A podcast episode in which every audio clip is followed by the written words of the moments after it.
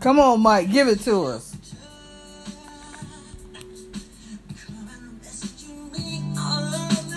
He's so fine in this video, y'all. I can't tell you.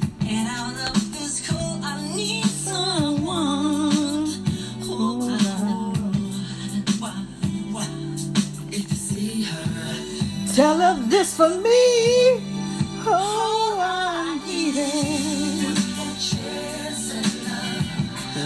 more chance at love. One more chance at love. One more chance at love. One more chance at love. One more chance at love.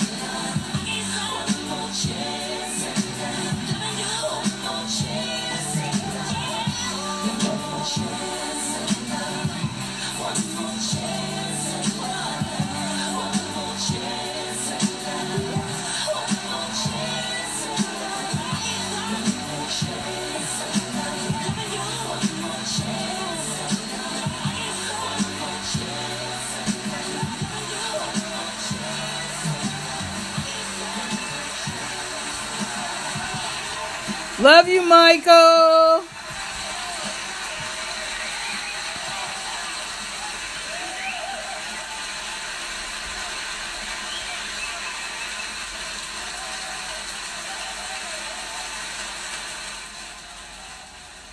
Love you, Michael. Oh, so I I I'm not gonna say how I came across this, but um, a little birdie dropped a tweet into my lap. Uh, it's a tweet from Mike Smallcombe. I'm gonna read it. Book update. Finished first draft of the Understanding Michael chapter. It's been a challenging two months. I started last year, but I've completely re- reworked it together with a Beverly Hills psychotherapist. Given one-sided nature of Leaving, leaving excuse me, Neverland Doc and its mass exposure, I decided it would have been remiss not to attempt to properly understand Michael Jackson, his behavior, and explore what exactly what exactly happened there. I'm very pleased with the outcome. And in the current circumstances, I stand by the belief he was misunderstood, naive, and taken advantage of. I can't wait to share it. So, uh, I have a lot to say about this. and I'm gonna say it in 15 minutes because I'm not gonna spend a whole lot of time. 10 minutes actually. Uh, I'm not gonna spend a whole lot of time on this. Mike Smallcombe is somebody that I have taken off my list of supporters of Michael because last year he said that he could not say that Michael Jackson was innocent in public. He couldn't say those actual words. And when fans came at him about that, he said, "Well, you would think that they would be grateful to me for uh, defending Michael and talking about him in the news and mainstream media. You know, I was one of the ones to uh, get the truth and facts out there about the train station and all this kind of stuff." So my my whole opinion on this, I'm gonna just wrap everything all up. My whole opinion on this, uh, Mike Smallcombe is he is just a person like anybody else. But in saying that, he is a person who does not fully understand who Michael Jackson was. He doesn't understand um Wow. I'm, I'm trying. I, I just did like uh, an episode on him. It was like 30 minutes, and I was uh, totally upset. But I, I said I'm gonna do this in 15 minutes and get it over with. Um, I could rip him apart right now. I could really say some really nasty things, but I'm just gonna leave it right here. I can't do anything about these fake fans out here that keep putting out books about Michael and keep talking shit about Michael. And then they clean it up and then they talk shit to fans and then they clean it up. Um, I can't control it. I can't watch everybody and see what they do. I can't listen to every episode of MJ Cast. I stopped listening to them a long time ago anyway. Point blank, I can't do anything but control me. So what I'm going to do is just concentrate on defending Michael. Now, I know that in the world that we live in, there have been a set standard for men and for women, for masculine for and for feminine. There are a lot of people that are coming out in the community that are saying that Michael was gay or that he's effeminate. There was even a somebody posted today about Paris talking talking about how Michael teased her that she had a girlfriend. And you know, people were I don't know if Paris had said that or if I don't know, but it's kind of it's kind of uh disgusting to me how people can try to put words in Michael's mouth um, he lived for 50 years on this earth. If there was anything about Michael that he wanted you to know, he would have fucking told you. Now, whatever Paris is saying about her father, that's her and her relationship with her father and how she wants to remember him and think about him. Now, there are probably some really ignorant, asinine, fucked up people that are asking her, How do you think Michael would feel about you and your sexuality? And so she, knowing her father, coming from him, has to sit and think, hmm, how would my dad? My dad would this, this, and this.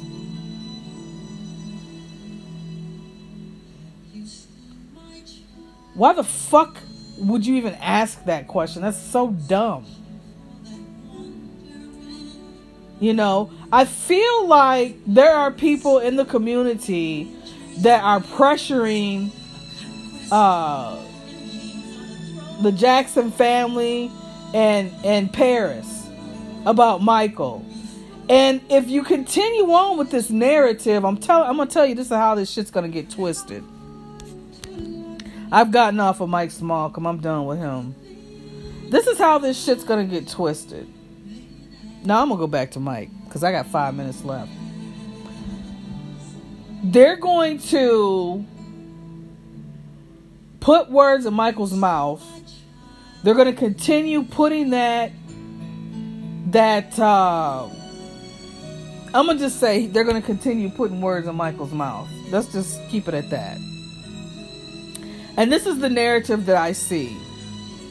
The narrative that I see is you know how there are people in the community that like sleeping with little kids? And we already know that this lie about Michael has been told over and over and over and over and over again. So, this is another way for Michael to get pulled into something that he is not. And I think that there are a lot of people in the community that are in the entertainment industry that are really dirty, that have very evil hearts, and that want to make Michael into something that he was not. And it's going to tack on and add to the narrative of what Leaving Neverland is trying to do. They are trying at every single angle and every single way to make Michael out to be this oddity, this freak, this weirdo. And Mike Smallcombe is adding to that narrative. How could he say, understand Michael Jackson and his behavior and explore what exactly happened there? What what is he alluding to in that? I don't know. But I know what I'm going to do. I know that I can't control Mike Smallcombe um, or any of these other other dirty motherfuckers out here. But I will say that to each their own. I do not care if you want to live your life a certain way. I'm not going to condemn you. I'm not going to point my finger at you. I'm not going to do anything. Because the judge is God. And He is the only one that can put you in your place. Now, when it comes to Michael Jackson, I really think people need to leave him the fuck alone. Now, if Michael had conversations with family members, with his children, and they disclose this information to you, that right there, to me, I feel like they're betraying Michael and his trust. Because what he didn't let us know publicly, nobody else who Michael trusted with the information should be talking. They should be shutting their fucking mouths. So, I think I've said enough. The subject really pisses me off, but it's been pissing me off since 2019 because this is one of the reasons why I did not want to get in Michael Jackson's fan base. Because of shit like this right here. Because I knew that I was going to have to run across stuff like this. And I, I just didn't want to. But in 2019, I didn't have a choice. I did not have a fucking choice. It's a lot of y'all out here that's sick and fucked in the head. Stop trying to drag everybody into your fucking circus. Take care, everybody. Thank you for listening.